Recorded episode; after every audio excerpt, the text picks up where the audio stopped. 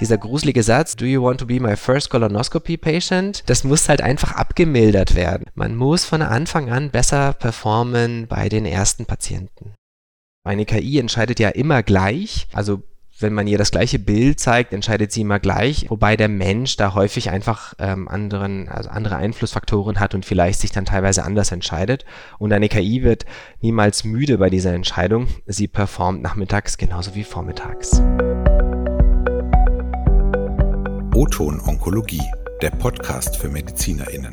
Hier wird alles besprochen, was mit Krebs zu tun hat. Herzlich willkommen zu einer neuen Folge von O-Ton Onkologie.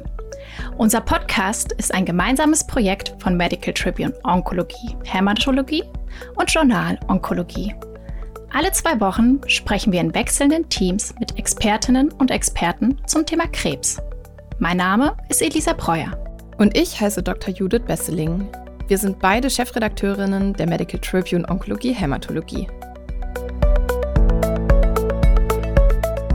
Und nun zu unserem heutigen Thema. Künstliche Intelligenz, KI und Virtual Reality, VR. Und zwar in der Gastroenterologie. Manch eine oder einer wird sich vielleicht fragen, warum wir die Gastroenterologie für dieses Thema gewählt haben. Ja, das stimmt, Judith. Also man könnte sagen, dass das Fachgebiet der Gastroenterologie eine Vorreiterrolle ausübt in diesem Bereich.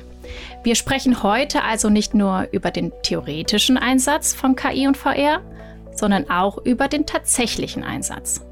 So viel schon mal vorweg. Beim Darmkrebs-Screening kann die KI bereits bei der Detektion von Polypen unterstützen. Genau, und für dieses spannende Thema haben wir uns Privatdozent Dr. Alexander Hann vom Universitätsklinikum Würzburg eingeladen. Herzlich willkommen, Herr Dr. Hann. Vielen Dank.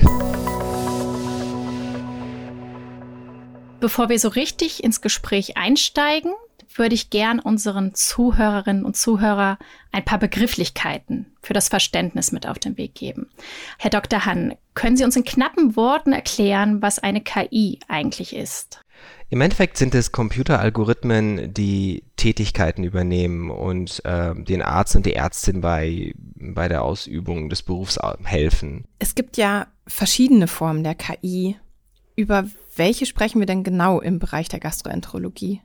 Man kann das Machine Learning quasi unterteilen in klassisches Machine Learning, was ähm, anhand von, äh, von Korrelationen Daten auswerten kann. Aber es gibt halt auch das Deep Learning, das ist so eher das, was wir heutzutage unter künstlicher Intelligenz verstehen. Und da gibt es wiederum zwei Formen, die in der Gastroenterologie angewendet werden. Ähm, und zwar, ich muss mich leider wirklich auf die Vorsorge-Darmspiegelung hier fokussieren, weil es dort einfach jeden Tag auch angewendet wird. Ähm, und dabei geht es zum einen um die Erkennung, ob eine Krebsvorstufe im Bild ist. Also das ist die ähm, Polypendetektion. Und dann gibt es die, das ist CAT-E genannt, Computer Assisted ähm, Diagnosis. Ähm, und dann gibt es noch das CAT-X und das ist die Computer Assisted Characterization. Und da geht es darum, das, was man gefunden hat, nochmal zu unterteilen in einen ähm, Polypen, der quasi so gutartig ist, dass sich daraus nie Krebs entwickeln wird.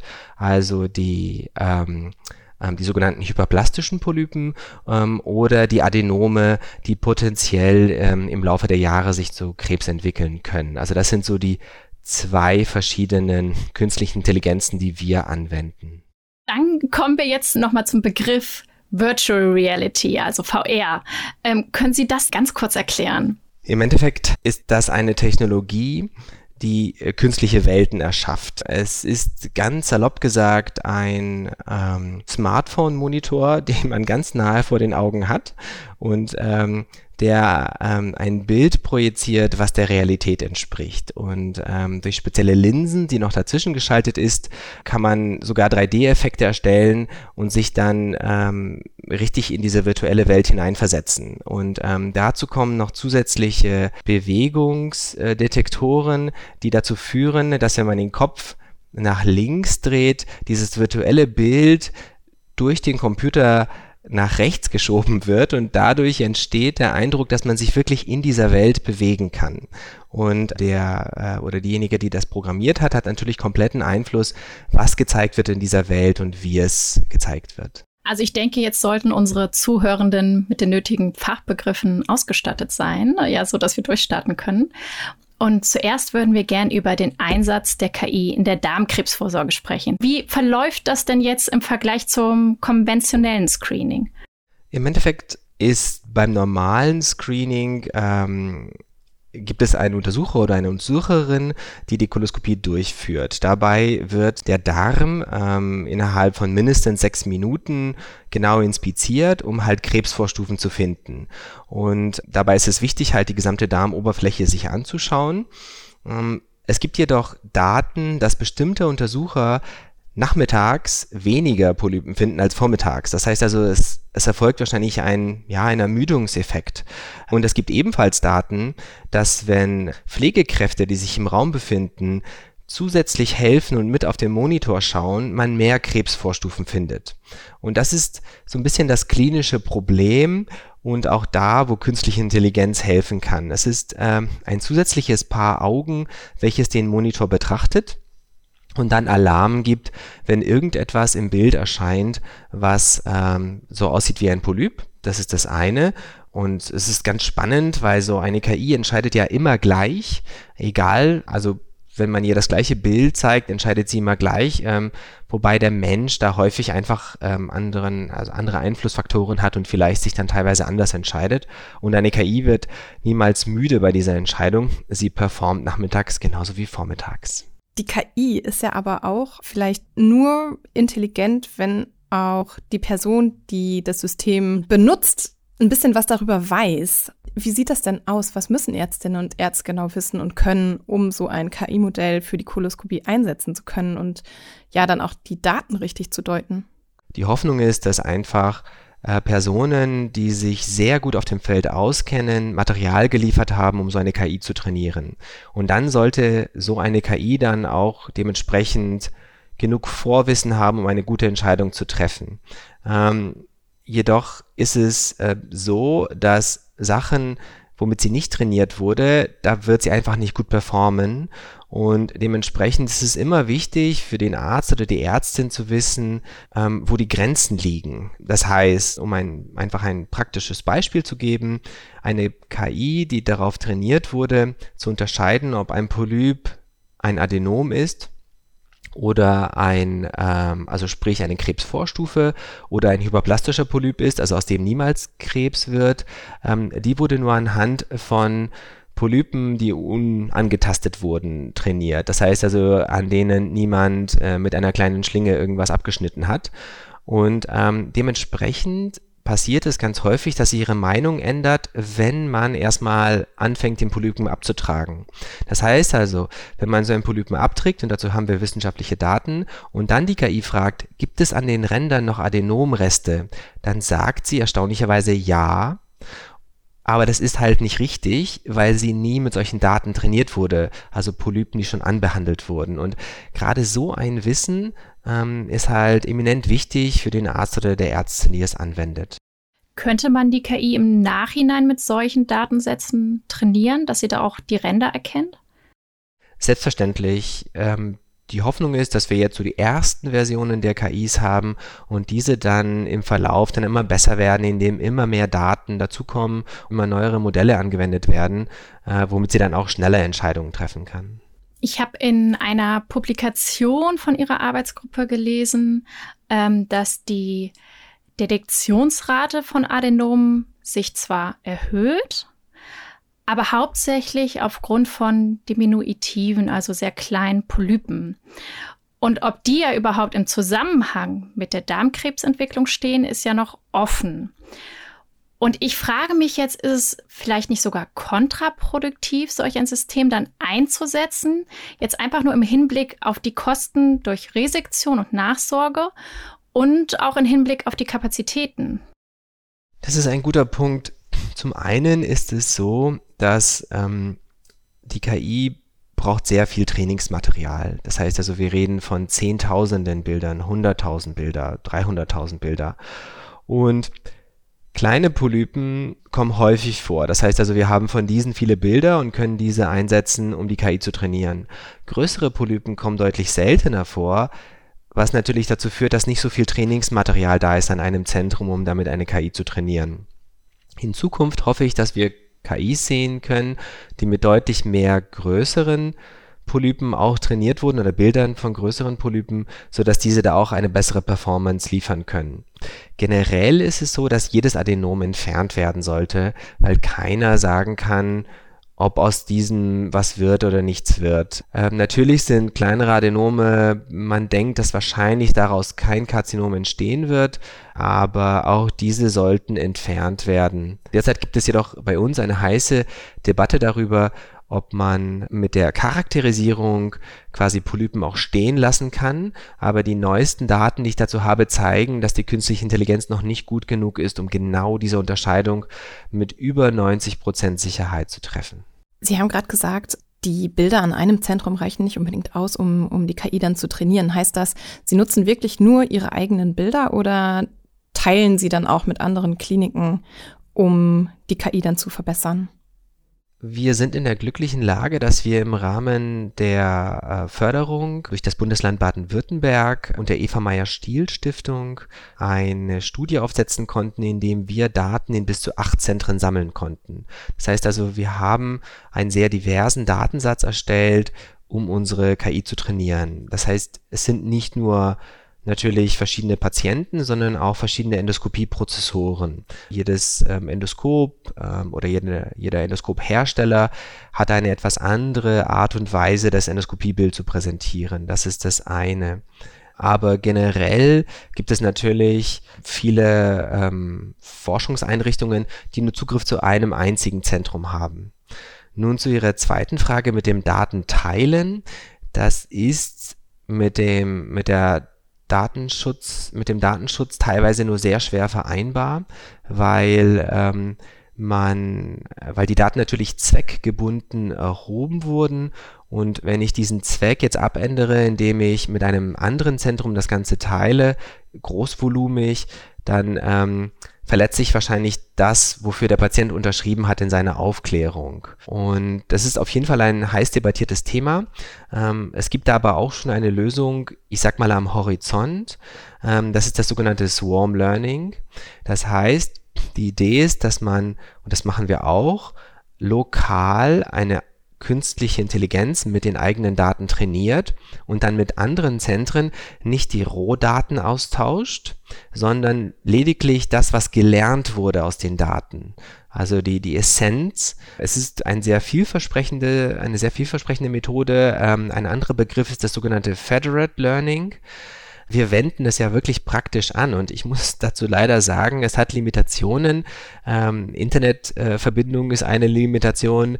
Die, die Firewall der eigenen, der, der eigenen Institution ist eine große Limitation und die Modelle, die dabei entstehen, sind derzeit leider nur Proof of Principle und noch nicht so geeignet, dass man damit wirklich die allerneuesten Netzwerke damit trainieren kann. Und ich sag mal, dann kann man auch quasi keine final trainierte künstliche Intelligenz kaufen, äh, sodass dann, weiß ich nicht, eine kleine Klinik auch quasi Pech gehabt hat und gar nicht so eine gute künstliche Intelligenz nutzen kann? Also, wenn wir beim Thema ähm, kommerzielle künstliche Intelligenzen sind, hat jetzt jeder große Endoskophersteller eine eigene auf den Markt gebracht. Es sind natürlich Blackboxen und wir wissen ganz häufig nicht, womit sie trainiert wurden. Und wir wissen auch nicht, also klar, wir wissen nicht, wie viele Zentren waren beteiligt und gruseligerweise ähm, sind ähm, mehrere künstliche Intelligenzen auf dem Markt für den Verkauf da, von denen wir gar nicht wissen, wie gut sie eigentlich wirken. Also von denen wir keine randomisierten klinischen Studien haben, die eine Wirkung nachweisen. Was nutzen Sie denn in Ihrer Klinik? Ich gehe mal davon aus, die selbstprogrammierte. Wir haben selber eine eigene künstliche Intelligenz erstellt und setzen diese im Rahmen einer Studie ein. Ähm, wir setzen sie bei uns in der Klinik so ein, dass sie auf einem Zweitmonitor läuft und nicht die Untersuchung beeinflusst. Sie ist lediglich für Evaluationszwecke dient sie. Ähm, wir haben jedoch mit zwei kommerziellen künstlichen Intelligenzen schon gearbeitet. Jedoch sind wir vielleicht da noch sehr klassisch und ähm, verwenden normalerweise künstliche Intelligenz nicht ein, weil wir auch ein Ausbildungsbetrieb sind und weil wir gerne ähm, die Ärzte und Ärztinnen, die ausgebildet werden, erstmal ihren eigenen Blick für das Endoskopiebild entwickeln lassen wollen, bevor wir da eine künstliche Intelligenz als äh, Berater zur Seite stellen. Das heißt, in der Ausbildung sehen Sie dann das Risiko, dass die Ärztinnen nicht alles lernen ansonsten.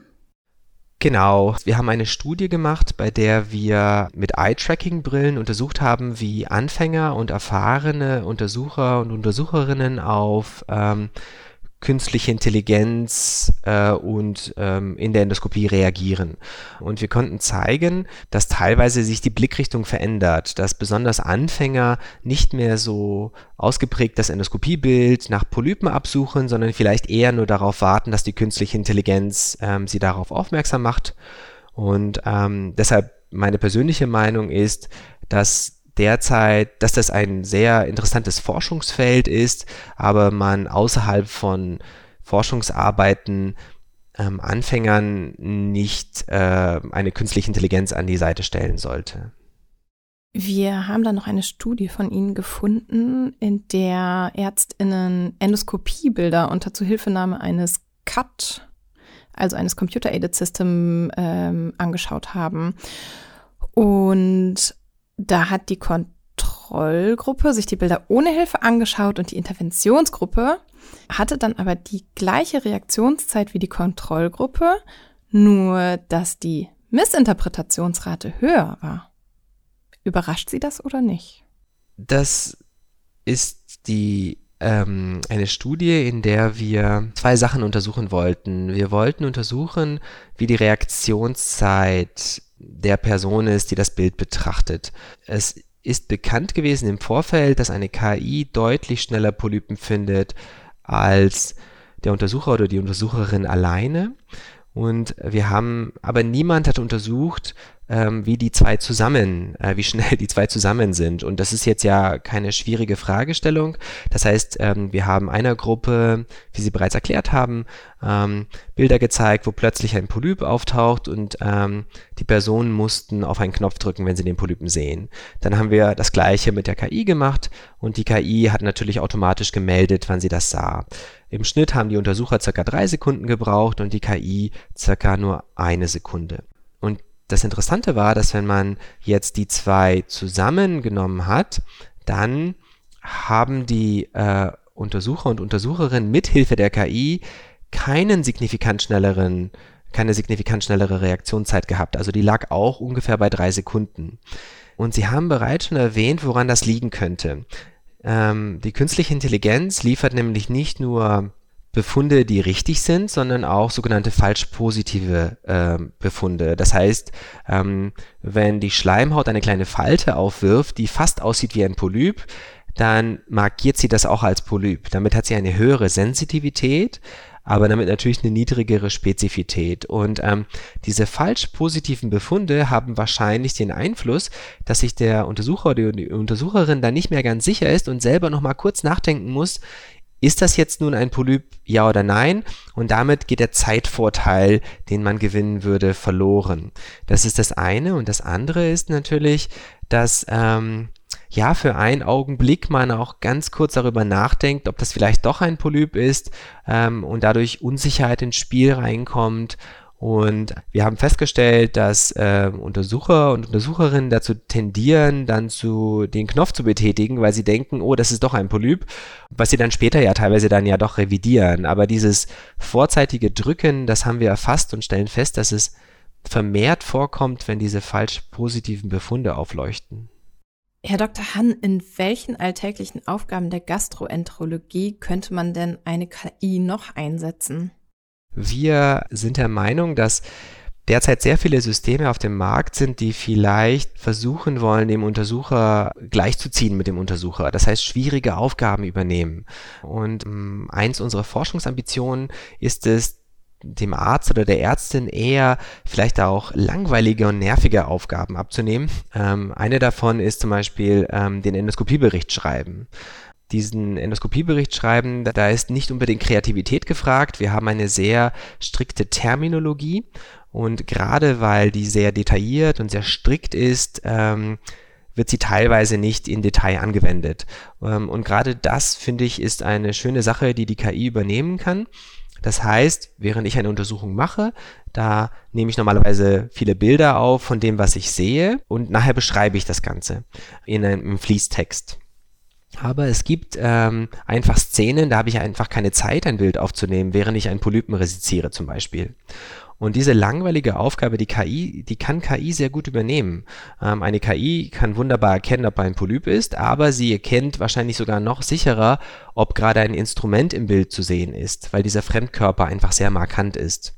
Das heißt, eine KI könnte, und so eine haben wir erstellt, Bilder machen, wenn Instrumente im Bild zu sehen sind. Und diese Bilder dann im Anschluss einem zeigen, um, und sie kann sogar noch ähm, Teile vom Bericht schreiben. Sie kann schreiben, dass ähm, ein Polyp gesehen wurde nach zwei Minuten und bei zwei Minuten 30 ähm, sieht man ein Instrument und sie kann auch beschreiben, was für ein Instrument das Ganze ist, um dann im Bericht dann zu schreiben, dass ein Polyp ähm, entfernt wurde mit der Schlinge zum Beispiel. Gerade solche, solche Hilfen helfen, ähm, dem Untersucher da einfach den Endoskopiebericht zu schreiben. Also der Einsatz der KI jetzt in der Koloskopie ist ja schon recht fortgeschritten, aber zum Beispiel in der endoskopischen Resektion oder generell in der Gastroskopie äh, hinkt es ja so ein bisschen hinterher. Wie kommt das? Ich glaube, es liegt zum einen an, den, ähm, an dem Medizinproduktegesetz. Es gibt verschiedene Produktklassen. Ähm, wenn ich nur etwas anzeige auf dem Monitor und sage, da ist ähm, ein Polyp, dann ist es ein reines Diagnostikum. Der Untersucher kann sehr, sehr leicht entscheiden, ob das ein Polyp ist oder nicht. Wenn aber die KI bereits interpretiert, ist es eine Krebsvorstufe ja, nein, dann übernimmt natürlich die KI vielleicht auch ein bisschen mehr Verantwortung, weil dann geht es ja um die Resektion.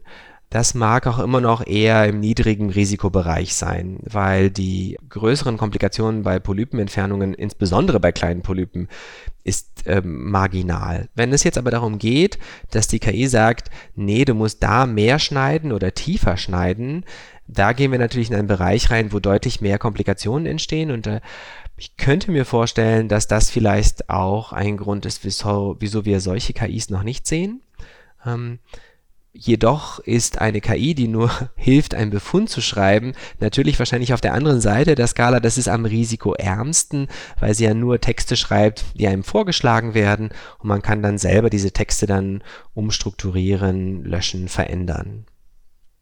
Bezüglich der Gastroskopie wiederum muss ich sagen, gibt es in China ein Produkt, was sehr, sehr schön zeigen konnte, zum einen, dass es überprüft, ob alles im Magen eingesehen wurde und im Dünndarm. Das ist sehr weit fortgeschritten. Und dieses Produkt, das liefert sogar die Bilder dazu. Ähm, das ist aber auch lediglich ein Forschungsprojekt und noch nicht käuflich erwerblich, aber ich glaube, das ähm, wird das nächste sein, was kommen wird. Wir haben jetzt viel darüber gesprochen, ähm, ja, was so die Anforderungen an Ärztinnen sind, um eine KI einzusetzen. Was sind denn dann aber die technischen Voraussetzungen, die ein Computer erfüllen muss, um überhaupt in der Lage zu sein, diese Daten zu prozessieren? Das ist ein guter Punkt. Ähm, ich würde gerne ein bisschen ausholen, ähm, denn es geht normalerweise damit los, äh, dass man zuerst eine Fragestellung hat. In diesem Fall wäre es die Polypenidentifikation. Ähm, und wenn man das hat, dann muss man Daten sammeln. Ähm, und ähm, diese Daten äh, werden dann großvolumig gesammelt und dann annotiert. Das ist sehr, sehr aufwendig. Da gibt es Experten, die sagen, das ähm, ist ein Polyp, das ist kein Polyp und da muss noch ganz genau eingezeichnet werden, äh, wo sich das befindet. Und dann wird die KI trainiert und dazu braucht man sehr leistungsstarke Rechner. Wenn aber die KI fertig trainiert ist, ist dann auch nicht groß vom Datenvolumen her, dann kann sie auf deutlich schwächeren Rechnern angewendet werden. Das heißt, das Training der künstlichen Intelligenz erfordert sehr viel Rechenpower. Die Anwendung kann teilweise sogar auf dem Smartphone angewendet werden. Das deutet natürlich darauf hin, dass eine KI dann dementsprechend nicht mehr weiterlernen kann, wenn sie angewendet wird, weil das Neuanlernen erfordert wieder diesen sehr leistungsstarken Rechner. Neben Ihrer Tätigkeit an der Würzburger Universität sind Sie ja auch Leiter der DGVS-Kommission Lehre und Studium und haben in dieser Funktion einen KI-Workshop geleitet. Was steckt denn da genau dahinter? Das würde uns interessieren. Also es geht um Nachwuchsförderung. Ähm, unsere Fachgesellschaft, äh, die Deutsche Gesellschaft für Verdauung und Stoffwechsel, ist sehr bemüht, die Nachwuchsförderung voranzubringen. Und zum Thema künstliche Intelligenz ist es so, dass man heutzutage teilweise gar keine Programmierkenntnisse braucht, um so etwas zu erstellen. Und wir wissen, dass wahrscheinlich jede Uniklinik, in jedem Zentrum gibt es ähm, Mitarbeiter, wenn auch nicht viele, die sich fürs Programmieren interessieren und die teilweise Daten haben und die gerne so etwas machen können. Es ist ein Hands-on-Workshop zusammen mit ähm, dem ähm, Kollegen Jakob Kater äh, aus der Uniklinik Aachen, der jetzt ähm, an der TU Dresden arbeitet und der Nora Martens, ähm, auch eine Gastroenterologin ähm, aus der Uniklinik Dresden. Und ähm, mit denen bieten wir diesen Workshop an, in dem wir wirklich von Anfang an, also man startet mit den Daten, dann übers Training der KI bis hin zur Anwendung der KI innerhalb von zwei Tagen den gesamten Prozess einmal durchmacht. Und außer diesem Hands-on-Workshop bieten wir natürlich dieses ganze Networking an.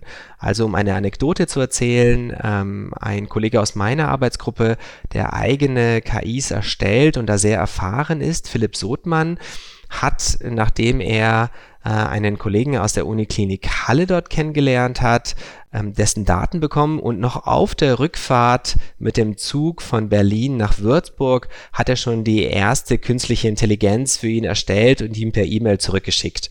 Kommen wir nun zum nächsten Themenblock, Virtual Reality, VR. Und hier wollen wir Ihre Arbeitsgruppe in XN näher betrachten. Aber kurz vorab, wofür steht die Abkürzung? Die Abkürzung steht für interventionelle und experimentelle Endoskopie. Und es geht darum, dass wir im Endeffekt Probleme in der Klinik identifizieren, ähm, um dann interprofessionell diese Probleme äh, mit Prototypen zu lösen um, und diese Lösungen auch gleich in der Klinik zu evaluieren.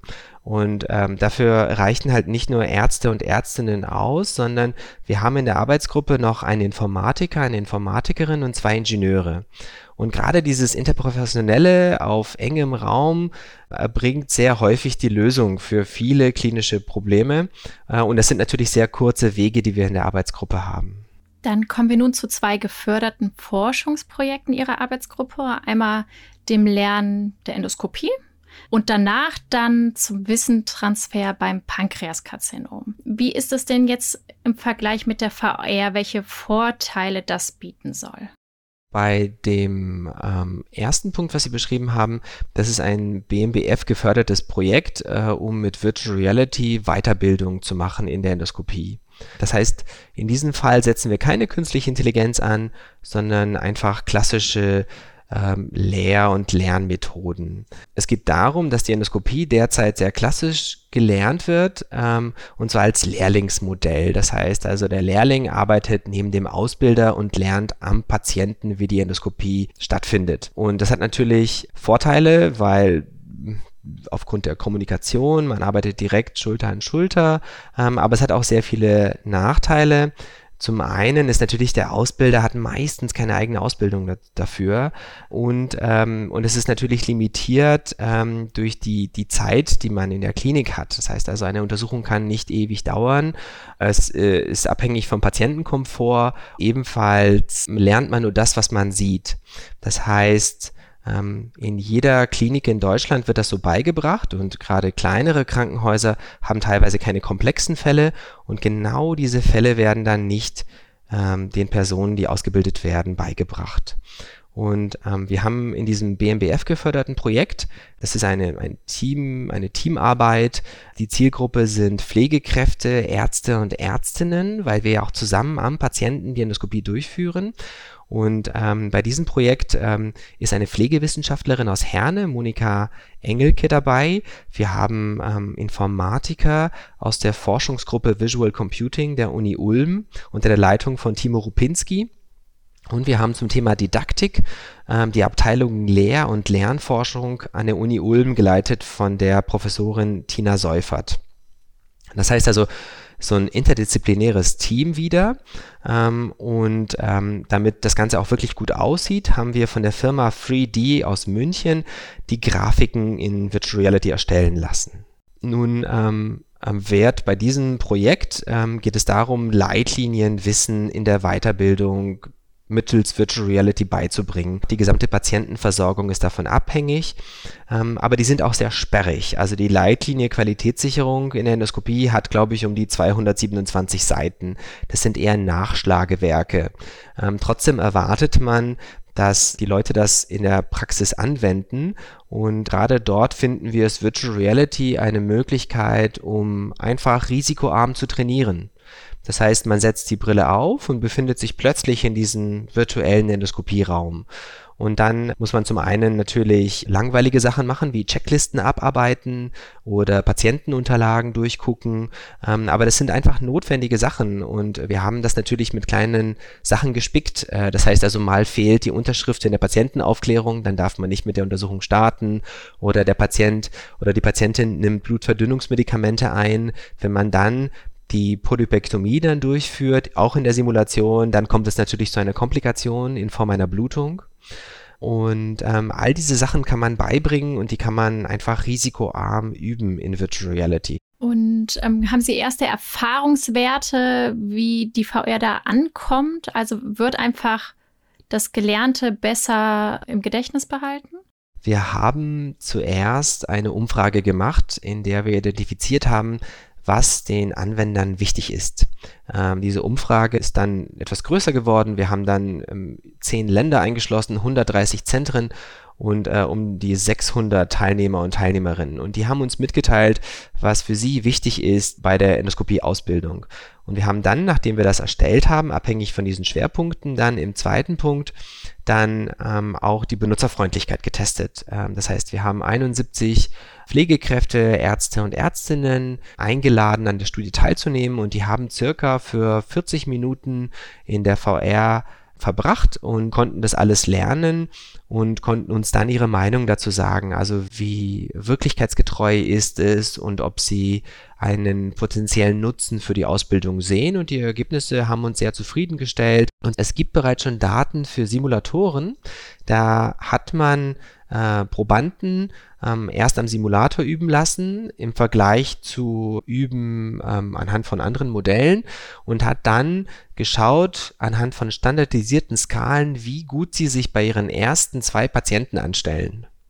Und da zeigt sich, dass diejenigen, die wirklich ein strukturiertes Curriculum mit anschließendem Training am Simulator hatten, äh, signifikant besser bei ihren ersten zwei Dickdarmspiegelungen performen. Und das ist ja genau das, was ich erreichen möchte mit, mit meiner Forschung. Ähm, dieser gruselige Satz, äh, äh, do you want to be my first colonoscopy patient? Das muss halt einfach abgemildert werden. Man muss von Anfang an besser performen bei den ersten Patienten. Hört sich sehr spannend an. ich hoffe, dass dann jetzt äh, ja eine entspanntere Situation wird, der erste Patient oder die erste Patientin zu sein. Ähm, kommen wir jetzt zum Wissenstransfer mittels Virtual Reality beim Pankreaskarzinom. Wie sieht das Projekt denn aus? Es geht darum, Medizinstudierenden äh, von dem Fach der Gastroenterologie zu begeistern. Und wir wissen, dass das Volumen an Sachen, die die Studierenden heutzutage lernen müssen, immer größer wird. Und da sollen neue Lehrmethoden einfach Abwechslung reinbringen. Und Virtual Reality ist so eine Lehrmethode. Und wir hatten uns darüber Gedanken gemacht, da eigene Anwendungen zu erstellen. Und ähm, wir hatten uns daher überlegt, ähm, kann man nicht sowas wie PowerPoint für Virtual Reality erstellen? Äh, das heißt, ein Programm, womit man einfach ähm, leer Inhalte, zum Beispiel Bilder, 3D-Grafiken, Töne, einfach per Drag and Drop ähm, in diesen Virtual Reality Raum bringen kann, um sie dann nacheinander wie bei PowerPoint abzuspielen. Ähm, und genau das haben wir erstellt. Wir haben erfreulicherweise äh, von der AG Lehrforschung an der Uni Ulm ähm, und dank äh, der Unterstützung der Hans-Fritz-Stiftung in Stuttgart finanzielle Mittel bekommen, um einen Informatiker zu bezahlen, der äh, mit uns dieses äh, Produkt entwickelt hat. Wir nennen das Event. Äh, das ist ein Produkt, um einfach VR-Simulationen herzustellen und hatten uns überlegt, dass wir als Beispiel das Pankreaskarzinom nehmen, weil es einfach eine, eine sehr, sehr wichtige Erkrankung ist mit immer noch sehr schlechter Prognose und je mehr Aufklärung man dort macht, bereits im Medizinstudium, desto besser. Das heißt, ähm, wir bringen in diese, wird in diese Virtual Reality Lektion bei, wie die Erkrankung entsteht, was die Risikofaktoren sind, wie die Therapie ist und ähm, haben das Ganze an 140 Studierenden bereits in deren, ja, ähm, in deren Stundenplan eingebaut und bisher sehr positive Rückmeldungen bekommen. Als kurzer Hinweis für die Zuhörenden, den Link zu diesem Open Source Tool Event stellen wir natürlich in die Show Notes wir haben das Ganze als Open Educational Resource freigegeben. Das heißt, wie Sie bereits erwähnt haben, wenn man diesem Link folgt, dann findet man zum einen natürlich den Quellcode, so dass man es ähm, sich runterladen kann und anwenden kann. Jedoch ähm, ist es ja doch manchmal etwas sperrig und deshalb haben wir in diesem Fall auch eigene YouTube-Videos gedreht, wo wirklich Mausklick für Mausklick gezeigt wird, wie die Installation vonstatten geht. Das ist das eine. Und dann natürlich auch, wie man eine eigene Lektion erstellt. Nun ähm, kommt die Software zwar umsonst mit unseren Beispielen, jedoch muss man sich doch immer noch den, ähm, das Virtual Reality Headset selber kaufen, um das Ganze anzuwenden. Das kostet um die 500 Euro. Also ich muss sagen, wir kommen jetzt leider schon zum Abschluss, aber ich für meinen Teil habe äh, sehr viel gelernt und habe jetzt ein besseres Gefühl dafür, was eigentlich eine realistische Anwendung ist jetzt von KI und VR in der Gastroenterologie und das kann man ja auch transferieren dann auf andere Fachgebiete. Also ja, vielen lieben Dank. Ich bedanke mich, Frau Breurer. Frau Besseling, auch Ihnen vielen Dank. Ähm, es war eine sehr angenehme Atmosphäre. Ja, auch von mir noch vielen Dank. Ähm, es war wirklich spannend, Ihnen zuzuhören. Und äh, ja, ich bin gespannt, was wir dann auf Twitter weiter von Ihnen hören. Da folgen wir Ihnen natürlich auch. Und nun kommen wir zu den Neuigkeiten aus der Redaktion. Judith, wir waren ja im September auf dem ESMO in Paris und das hört sich jetzt vielleicht für einige Zuhörerinnen und Zuhörer schon ewig lange her an. Aber wir haben ja als Novum auch Video-Interviews mit ExpertInnen gemacht. Den Link stellen wir natürlich in die Show Notes. Zusätzlich, Judith, hast du ja sogar noch ein ESMO-Webinar organisiert. Magst du dazu mal kurz mehr erzählen? Ja, klar, Elisa. Ich glaube, das könnte einige Zuhörende tatsächlich sehr interessieren, die noch nicht die Zeit hatten, die wichtigsten Brustkrebsstudien vom ESMO durchzuforsten und gleichzeitig kann man ja auch CME-Punkte sammeln. Wir hatten nämlich ein Live-Webinar mit äh, Frau Professor Diana Lüftner. Das Webinar ist jetzt auf Abruf verfügbar und ist für ein Jahr akkreditiert.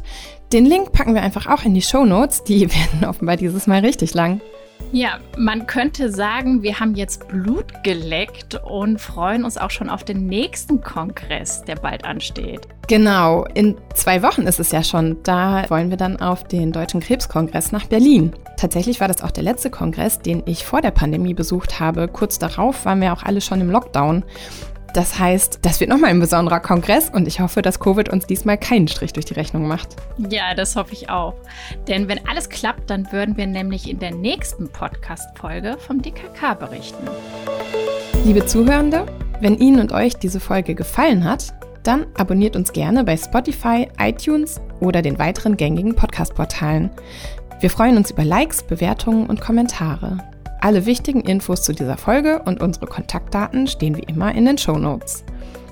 Bis zum nächsten Mal sagen Judith Besseling und Elisa Breuer. Das war Oton Onkologie, der Podcast für MedizinerInnen. Dieser Podcast dient ausschließlich der neutralen Information bzw. Fortbildung und richtet sich primär an Ärztinnen und Ärzte sowie Medizinstudierende.